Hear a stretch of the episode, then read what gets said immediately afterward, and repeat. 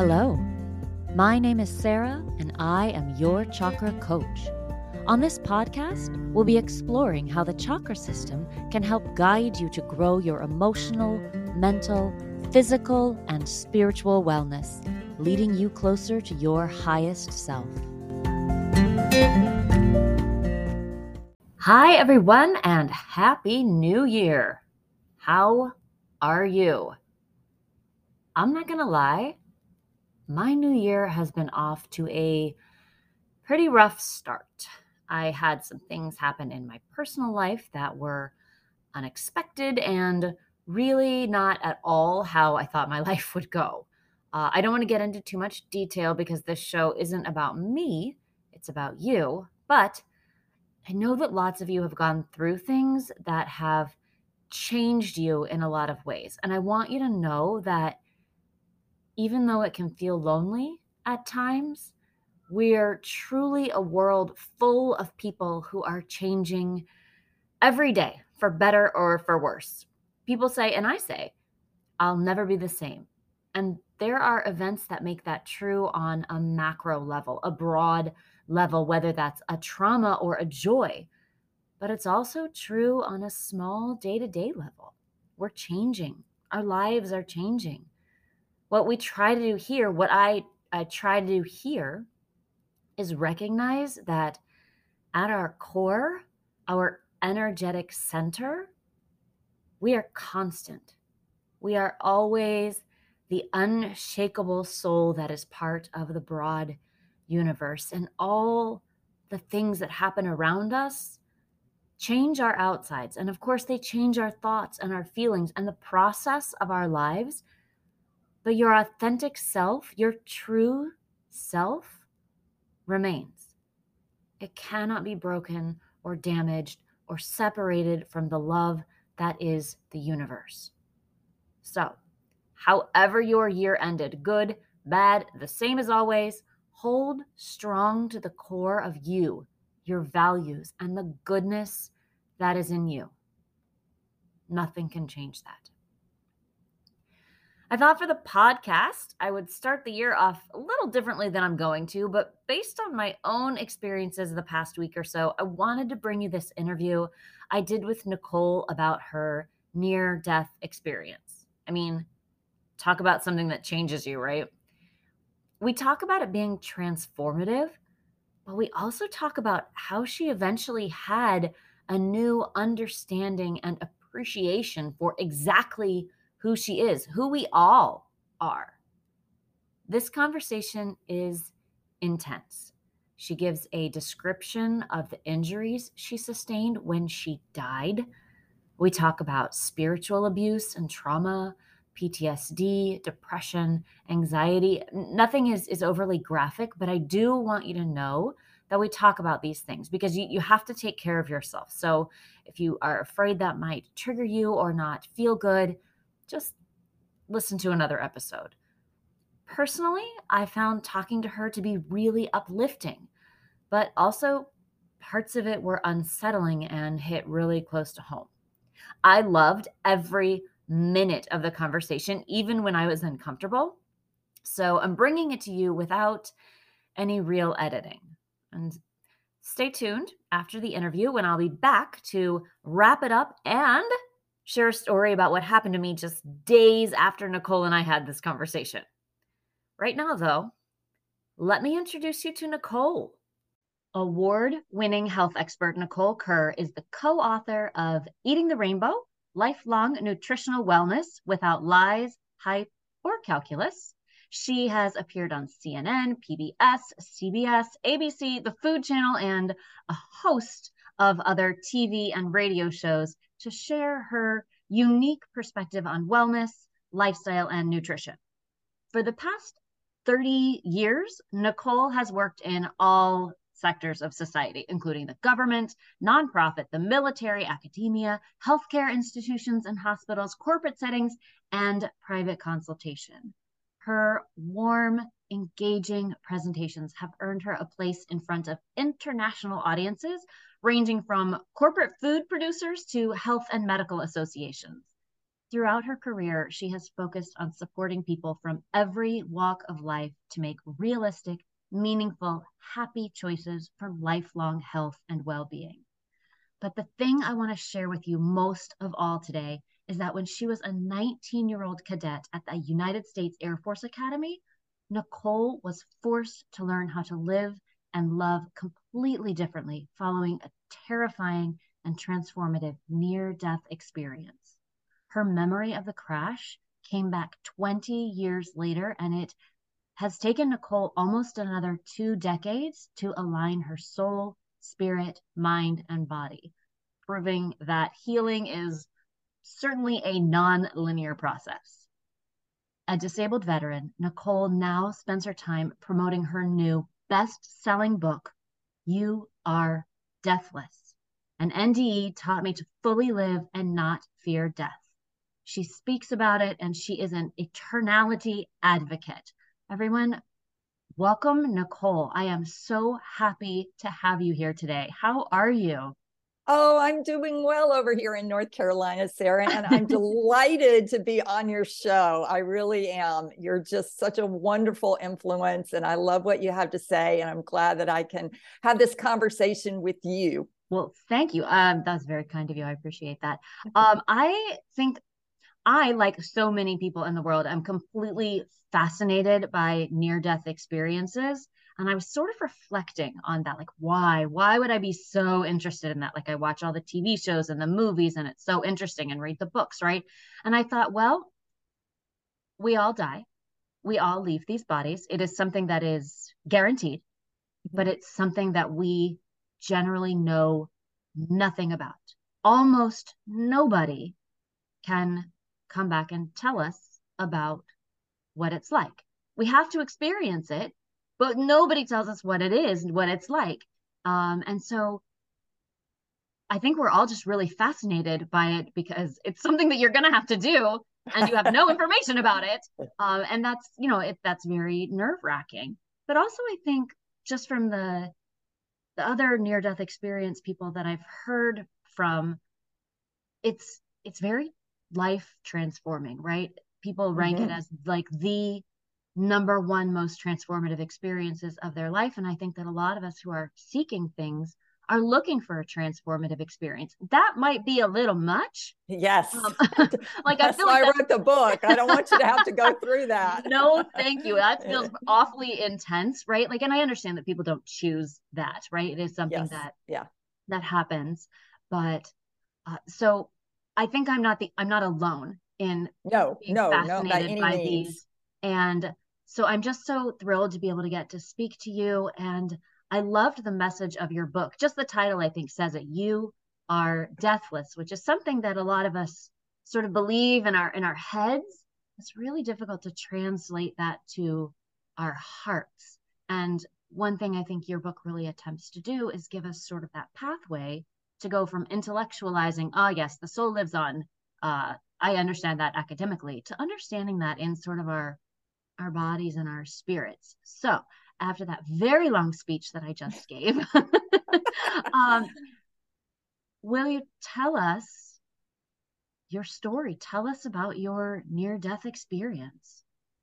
Absolutely. I would be delighted to do it. Um, you know, first of all, I, I will tell you a little bit about who I, as I how I grew up. I grew up with a father who was military. Okay, he went to the Air Force Academy, wanted one of his kids, there are four of us, to follow in his footsteps. Um, I grew up in the South in Mississippi, the Bible Belt, very, very religious. So my father was Southern Baptist, my mother was Lutheran. So um, the hardest part about church for me is there was so much of it. We spent almost all day Sunday at church, Wednesdays at church. Then the revival season right. came, you That's know, right. we had to mm-hmm. pack a pew, all that kind of stuff.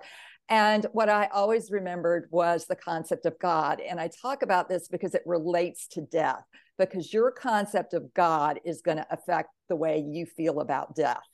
And uh, in those religions, God is duality. God is loving, God is uh, protecting and, and peaceful and protecting. And on the other hand, there's rules to follow. And if you don't follow the rules, if you're a sinner, if you're bad, then you're going to get punished. There's judgment. And in the Baptist church, um, fire and brimstone in a place called hell, you know? So I know it well. Yes. So I think a lot of a lot of people grew up, you know, with that type of concept of God. And so when I had my near death experience at 19, that was my belief system. And I didn't know anything different until after I crossed over and remembered it, which was another almost 20 years later. Okay. So I went to the Air Force Academy, um, not knowing really anything about the military, not really caring. It was just to please my father. I was a super duper people pleaser and I'm in recovery from people pleasing. And I ask if that's an identity that you over identify with, please start working on getting rid of that because at the end of the day, you're just going to feel like a roach that got stomped on. Okay. There's really nothing in it for you when you just try to please and please and please. You never form your own opinions. You never figure out who you are. It's always what they want. So um, I think that's uh, a, a, value that we used to think was good in the South. Um, also, you're not taught to express your express your emotions, you know, especially anger. And I think that's another um, part of where we as a society need some help is how to learn to um, not just intellectualize the emotions, but to embody the emotions. So I was very much taught, you know, I think Americans in general are taught for emotions bad, sad, mad, and glad. We don't have that extended buffet. And that can really uh, traumatize us later in life when we're not able to, um, when we hit stressors or hit traumas, be able to process it when it happens because it mm-hmm. stays in mm-hmm. our body. Mm-hmm. But moving on at 19, I made it through the first year at the Air Force Academy. I knew three weeks into basic training, I did not want to be there or need to be there. And my soul certainly didn't want to be there. I appreciate the military that it's here to protect and defend. I understand all of that. But at the at the end of the day, in the military, you're trained to kill, kill the enemy. Okay my soul is not a killer okay? It just it isn't. I modeled i did all these things and you just you wouldn't look at me and think you know uh, m16 or any of that kind of stuff. I was a lot like private benjamin but just I, side note i'm not sure anybody's soul is truly a killer. I think yeah. that's something that we have to be trained and desensitized trained yes. to. Um, so yeah i feel yeah right? Like going into the military for anyone is hard. Yeah. yeah and I think you know video games that have a lot of um, killing in them also it desensitizes you to it. And you think that oh that person you just killed is going to get up again. And that's not true you know? So i think there's a lot of misconceptions that can happen when you just immerse yourselves in these kind of games as well. Um, so and anyway, movies and in, all those kinds of things. Yeah, they, yeah, we we live in a in a violent culture that sort of gives us a numbness to violence that we might not well that we're certainly not born with. Yeah. right. okay i'm sorry. Please continue. No no. It's so it, it's, these tangents can go off in a million directions. So at 19 uh, i finished my first year which was uh, i don't know by the grace of god i finished it. Uh, i was getting disillusioned with the god that i was brought up with because i was praying and i was asking for help and i mean i was just like you know i thought i would i would die literally just on the obstacle course. I thought okay they made me run it twice. And i just thought i just i'm just to die and the next time i have to go over the the puddle with the the rope you know or whatever. It just you know maybe on my 50th push up i'm just to splat you know it just it was just you have to go to the extreme. And that's what they're teaching you to. But i was just like all the time in fear. So my amygdala was in that fight, flight, or freeze. And it stayed that way the entire year. Okay. It never got to calm down and relax. Um, and then the second year, I knew the stakes were higher academically, leadership wise. And I just was like, I don't know how to get out of here. I could not quit. The humiliation and the sense of failure because it took so much to get in there. You have to have a congressional nomination. It's a difficult process. And mili- uh, women were just invented in uh, 76. So the first class graduated 80, mine's 86. So I was one of the first women, you know, to go through it. And it was abusive. Okay. I'm just going to tell you, it's abusive mentally, physically. And when women got in there, it was sexually as well. And I can't believe that I was putting myself through this willingly. And so my soul had gotten to the point, I think, where it was just like, I don't know, I don't know how I'm going to survive without failing and getting get kicked out. So at the beginning of the sophomore year, basically what happened was there was a big squadron function and we all went to kick off the, the school year and there was um, beer provided by the air force and people playing softball. I got there late. I asked a guy for a ride back. He was we were the last to leave. He was a senior. He had a corvette convertible and i was like oh this is going to be cool instead of having to go back on the bus. And um, and we never made it back.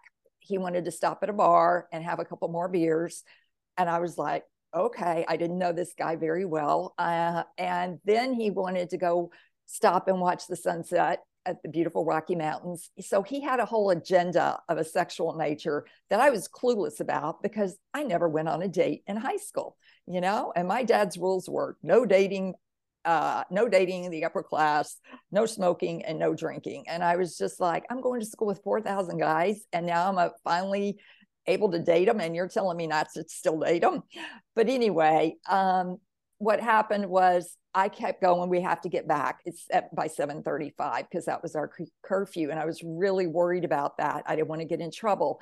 And um, the last thing i remember was him pulling on the road and i just said we got to get back you know, I don't want to get in trouble. And he had tried to make a sexual pass at me, and I said no. So that is, I woke up in the ICU at Penrose Hospital, and I was like, oh my God, where am I? And uh, the air officer commander of our squadron and the squadron commander were there and they basically told me you know i was in a in a wreck um, never made it back and they had called my parents. And i just thought oh my god my dad's gonna i thought oh my dad my dad's gonna kill me. You know here i am. Oh your dad's a little late. Yeah, yeah. So i didn't know what happened. The only thing i remember were bright white lights mm-hmm. okay? Mm-hmm. and i didn't know if that was the hospital operating room lights but my surgeon was like no nicole you were unconscious. So i later found out through the paramedic that that that actually um, came to my hospital room that was responsible. I call him one of my angels that saved me. Um, he told me what happened. And what happened was that the car, uh, the guy was speeding and he made a pass at me. And I said no. And he jerked the wheel. And this is what happened that was a 65 Corvette convertible.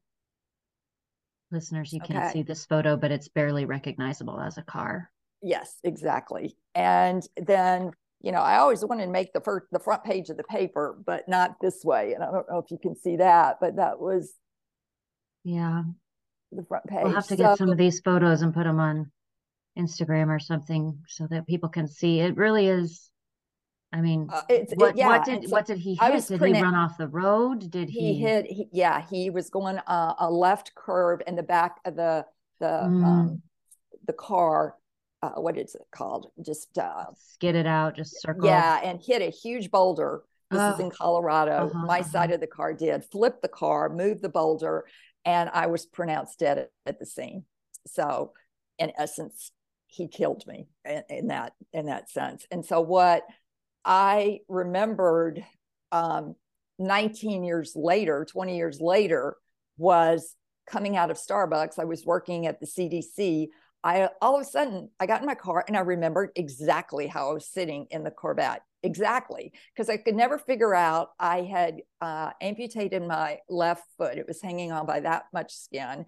I had just like a quarter inch. Ugh. Yeah, I was. Um, I cut up all the insides of my thigh. I had a fourth degree laceration, which is the, the worst you can have between my anal and sphincter uh, cut up the whole vagina area. I'm just going to be graphic. I cut a huge hole out of the, the inside of my right thigh, broke my pelvis in two, uh, severed my right wrist. My um, face skidded on the pavement and uh, got road burn. So it took off several layers there.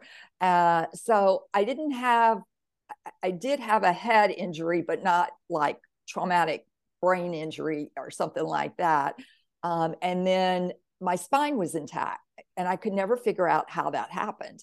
And then I realized I was sitting with one foot up on the dashboard and the other leg crossed over. Mm. And I went butt up through the windshield. That cut up all that inside. Okay. Um, but it saved my head and my spine.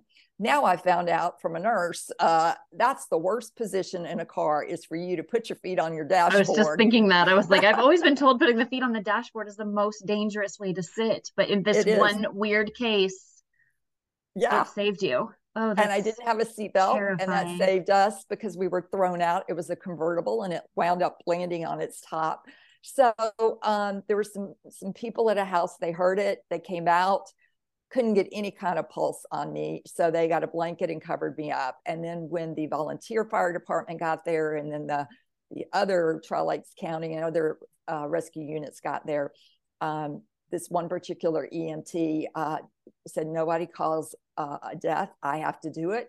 So he took the blanket off of me and he started working me and did something called a sternal knuckle press. And my right pupil flickered, my eyelid flickered and dilated. That was the only sign of life he could get into me. And at that moment, Sarah, my soul came back in through my eyes. And we always say, uh, you, you hear this saying, the eyes are the window to the soul. And in that case, that's how my soul came back in. And all of a sudden, they got a really weak vital 60 over zero. Okay that's still almost dead but it's it's um it's uh, it's alive. So they got me to the nearest hospital which was a community hospital not a trauma level hospital and the uh, surgeon that was on call that night is another one of my angels uh, dr stewart She's 84 now and she's retired, but she was the first woman surgeon in Colorado Springs. She was the first woman medical school at Jefferson College in Philadelphia. I mean, she was a barrier breaker in the day. And um, and then my the head nurse, Sandy, was amazing. She stayed with me the entire four months. She's OCD. Okay. Mm. And I needed that type of person. You know, it's like when they bring you your tray and they have the milk, she opens the milk carton, she puts the straw in, she puts it up to your face. You know, it's not just here's the food. You know, she was that detail oriented. Um, I was like this for four months. Just I had six down. I mean, when you say that, you mean like you would do better, and then you would get worse, and you would get better. Yeah. And so, so I had to have a colostomy. Um, people that's rerouting your bowels. Um, mm-hmm. And I woke up with that. And the first thing I thought was, oh my God, nobody's going to want to ever have sex with me. I mean, because isn't being a woman great? yeah, I was just like things we think about. How do you how do you explain this to a guy? I'm only 19, you know. So, um, and then I had an emergency operation where mm-hmm. it actually wound up being a code blue. They lost me. They went and told my parents uh, to get funeral preparations. They had called the time on me and were cleaning up, and then all of a sudden my heart started again. So um, you know, I had three near death experiences basically, two in the hospital and then the one at the scene. And I, I now have an angel that I know is James, and he protects me in terms of he fought so hard for me to stay alive because he knew what my mission was going to be. Mm-hmm. And so he he did he did. I didn't want to to come back. And I know this now from the memory that came back. I was just going to ask you that. And I have another question. When you say James, when you say James is an angel, you mean an actual metaphysical being angel yes. and they you then you also have these angels on earth that you refer to you're the yes. nurse and the surgeon and the paramedic okay yes i just want to be uh, clear everyone when we when when nicole talks about angels she's encompassing a broad variety of people but also literal yes angel yes yeah yes I believe in angels and I believe they come in many forms. Mm-hmm, mm-hmm. Okay. Yeah, I, so. I, see why you would believe that having had actual personal experience with all forms of of angels. This episode is brought to you by Bumble. So, you want to find someone you're compatible with, specifically someone who's ready for a serious connection, totally open to having kids in the future, is a tall, rock climbing Libra, and loves rom coms with vegan pizzas on Tuesdays just as much as you do. Bumble knows that you know exactly what's right for you. So, whatever it is you're looking for, Bumble's features can help you find it. Date now on Bumble. Families have a lot going on. Let Olly help manage the mental load with new cognitive help supplements for everyone four and up, like delicious Lolly Focus Pops or Lolly Mellow Pops for kids. And for parents, try three new Brainy Chews to help you focus, chill out, or get energized. Find these cognitive health buddies for the whole fam at olly.com. That's O L L Y.com. These statements have not been evaluated by the Food and Drug Administration. This product is not intended to diagnose, treat, cure, or prevent any disease. So, when you you say you, you didn't want to come back and you remember that now when you had that memory how did that how did it feel to realize that you had been in a place from which you did not want to come back? Um i knew okay so that let me just backtrack and say when i remembered i was on my way to work and i just stopped the car and i went to my chiropractor who also did body work and I sat there until he had an opening. And what he told me is that these were um, repressed memories. Okay. And they were now coming up almost two decades later because my body felt safe enough mm-hmm. for them. And I had support around me at that point to deal with it. And so he helped me get to a certain place in the memory. And that was the, uh, the accident the crash, and then this angel who I now know is my grandfather, uh, my dad's side. He's the one that came down in an angel form and picked me up and took me up to another level. And uh, all I can say, I knew for for years it was it was a male and I could describe, but I never connected it with my grandfather until this past August. My grandfather died at 58 years old. I'm 58 years old. He died in August, and mm-hmm. I got the memory back right around his death. And it's like he waited all this time to tell me he was the one, you know? And I'm like, now I could have put that in the book. Now I'm having to tell people the follow up that it's Casper the ghost is really my grandfather, you know? But, um, but it was him. And that's why I, I was felt safe enough to go up. And it was like, these white this white light that people talk about it is a clear light so it's not blinding you, you, know how sometimes you get in front of a car the deer light you can't see it's not like that at all you can see and there were so many colors up there um, that, that you couldn't feel i mean crayola only has a fraction of the colors in their crayola box um, the colors are just brilliant and we can't even imagine what other colors exist but what we do know about white is the color white absorbs all other colors, right? So when you're in this white light, you're really in almost like a kaleidoscope.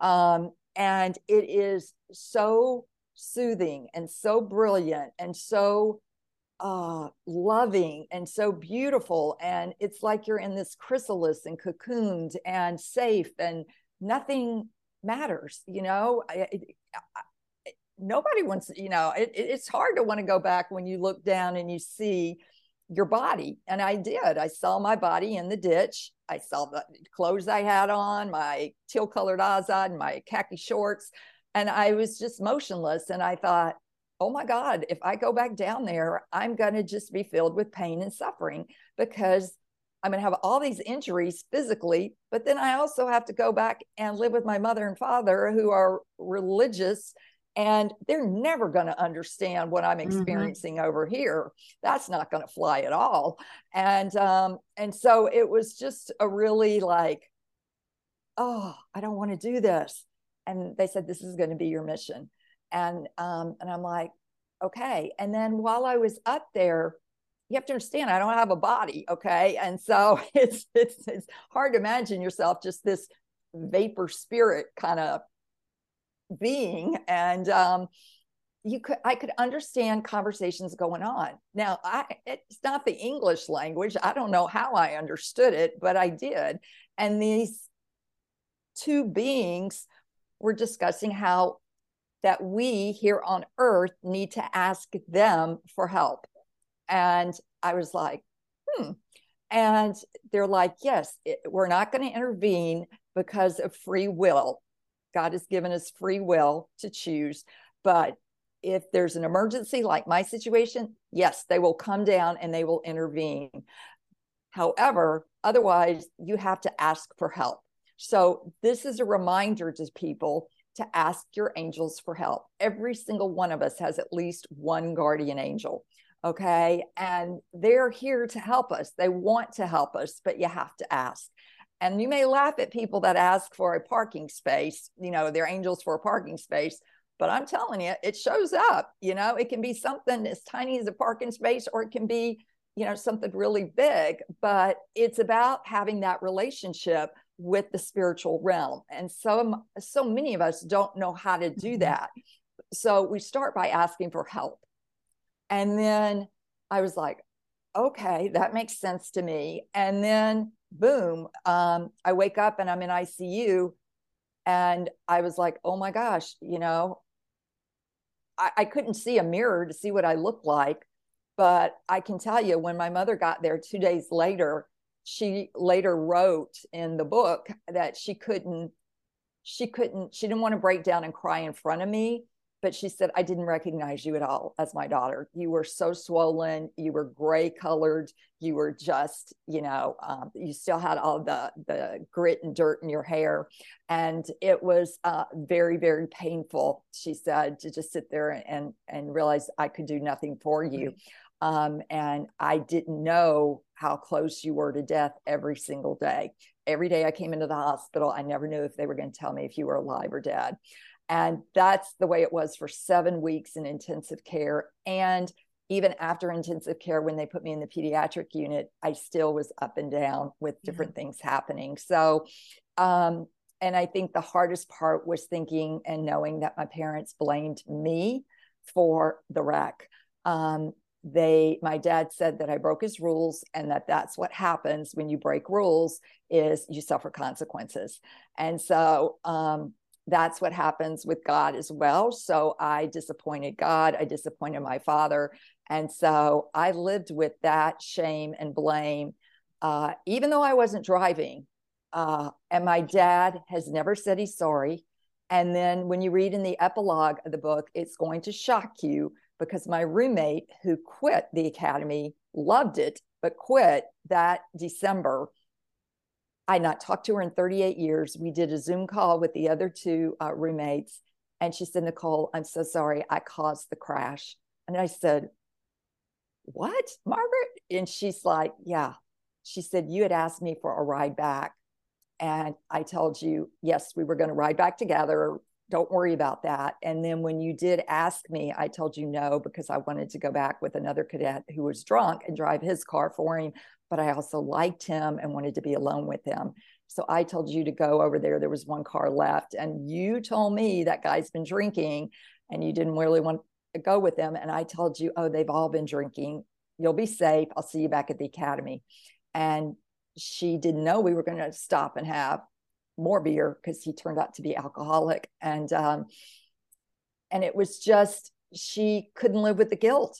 It has haunted her for 38 years. So that's another part I want your audience to understand about communication and what you think someone knows or doesn't know. I had no memory of that conversation.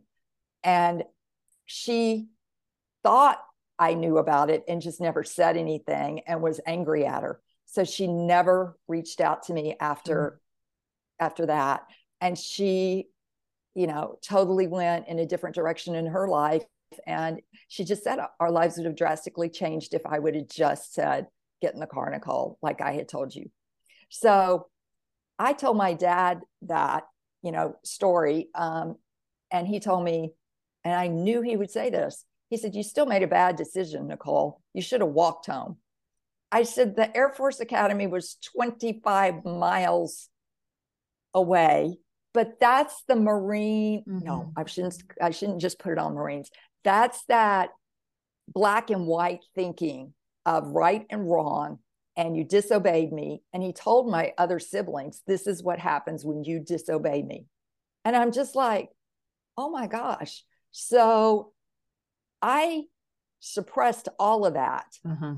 you know, because the God that I experienced on the other side was nothing like his God, which is the literal translation out of the Bible of that God, you know?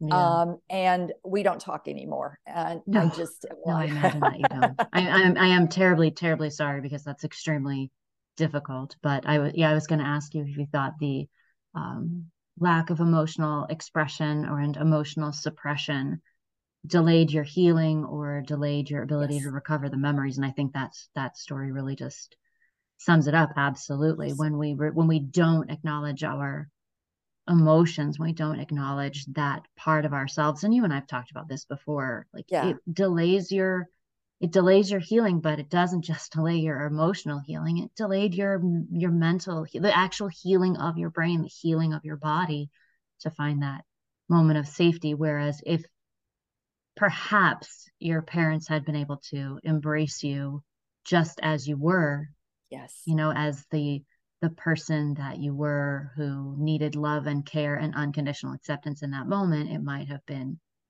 a shorter road, not a, maybe an easier one, but a shorter one. So, um, and, yeah, and the other really part, sorry. That, yeah, the other part that was really hard for me is the doctor, when we were discharged, told my mother, Nicole's going to need mental health.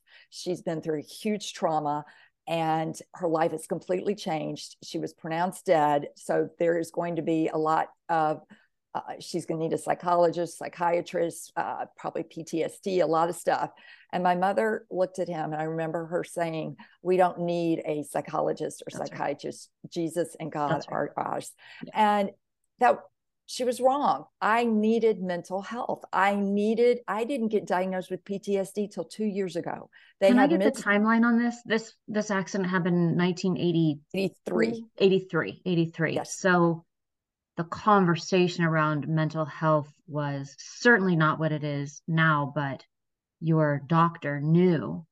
I mean, we we understood we understood mental health and trauma from soldiers and such. You know, that's been yes that, yes. that that's that's historical. We've known that from every war. Um, you know, so much of what we know about PTSD comes from work with the military. So those doctors knew yes. from their work and your attachment to the military that you would need the help. But I think there's a lot of like religious dogma tied up in yes not getting psychological or psychiatric help and i think that actually persists to this day i'm not sure that aspect of it is better but i do think that there's a lot more openness to it so you were diagnosed with ptsd two years ago which is kind of one of those weird like funny things because like i feel like you could have could have been diagnosed with that 20 years ago right i feel like every like it would have yeah. been pretty well they went obvious. they went through they skirted around it. Oh, you're dealing with depression, Nicole. Oh, you're dealing with anxiety. You know, uh, here's a anxiety drug. Here's a depression drug.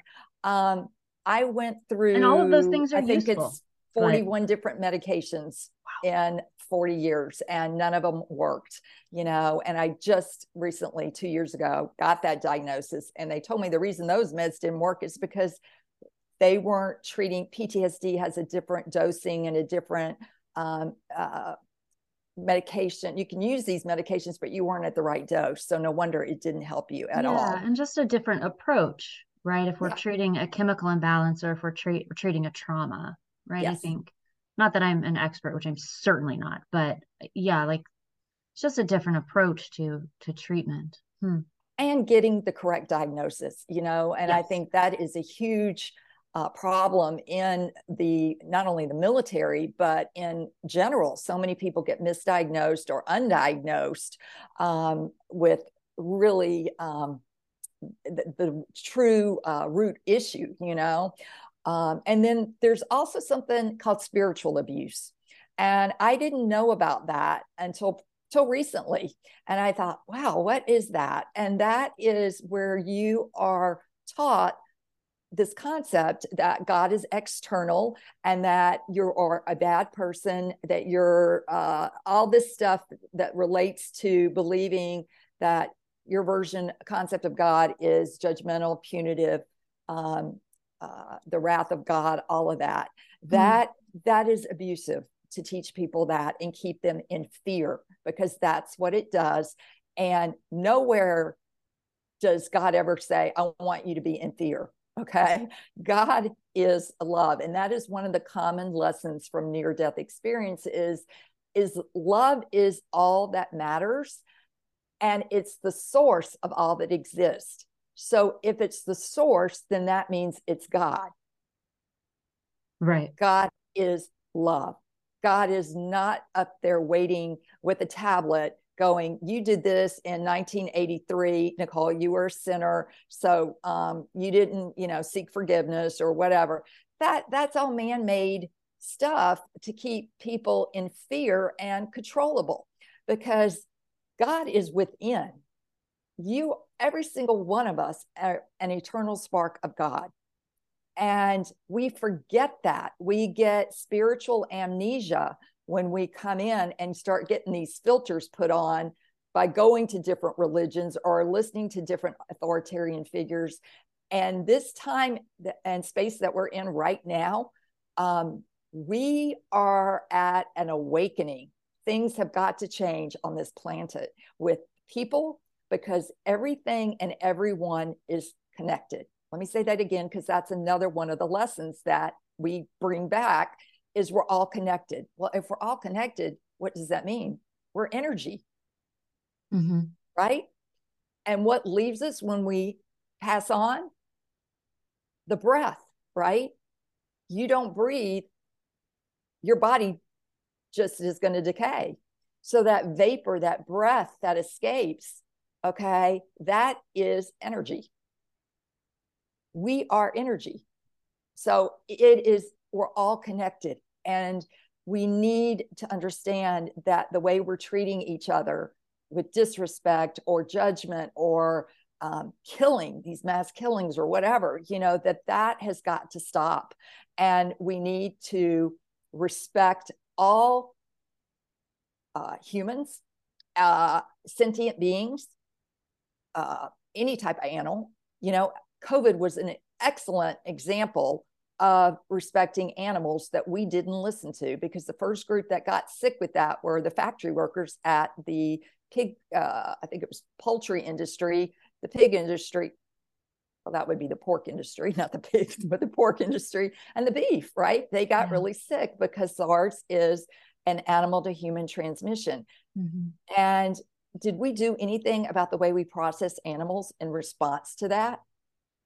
No no no. But that was a red light to go off to say these vi- the, these viruses that are coming out are are animal to, to human. And we've gone through the swine flu, we've gone through, you know, several versions of this, and we're not treating the animals any better. And our environment, so, right? As, as yes. part of nature. And the more yes. we destroy and Mother, nature, and Mother Earth. Yeah. Right. The and, more we destroy and, nature, the more we are destroying ourselves. ourselves. And yeah, I think that you make the, the the point the fact that we're all connected via energy that we're literally just all made of the same stuff yes. is incredibly uh, important. At this point in the interview i had to call it. My emotions were high and i had to take a break. I don't know how you felt listening but i was exhausted experiencing it. I do want to tell you a funny or at least i thought it was funny story about what happened to me about a week after nicole and i talked it was Christmas Eve day, and I was going to the airport to catch a flight to see family for the holidays. My daughter was with me, and we got to the parking lot, which was absolutely jam packed, as you can imagine. You know how people park in like non spaces because they get desperate, and, and even the farthest reaches of the lot are just crammed with cars. Now, I'd turned down a lane of spots, and I said to my daughter, I don't know why I think I'm special. I'm going be able to find close parking. But I interviewed a woman last week who said we all have guardian angels who want to help us, even with something as small as a parking space. I believe her, so I'm asking Guardian angels, Would you help us find a spot? Not 10 seconds after I asked the question, we saw an open spot on our right. We just looked at each other and we had these huge, wide eyes. And, and I can't remember which of us, but one of us said, Is this really happening? And it was. It was it was a parking spot right up front, incredibly convenient, and we were just floored. It could not have been more directly related to Nicole's lesson from her book, which is to ask for help. And next week, I've asked Nicole to come back and share more lessons from her book. And you better believe that I'll be paying attention and taking notes because the first lesson I learned was so incredibly spot on. Please remember to follow your chakra coach on social media, Instagram and Facebook primarily, because I'm going to be making some announcements about my new courses, including chakra balancing for weight loss, which I think we're all super excited about this year. It's not a diet or exercise program because that's not what the chakra system is about. Rather, it's a way of engaging in self love, self acceptance, and self compassion, and self exploration.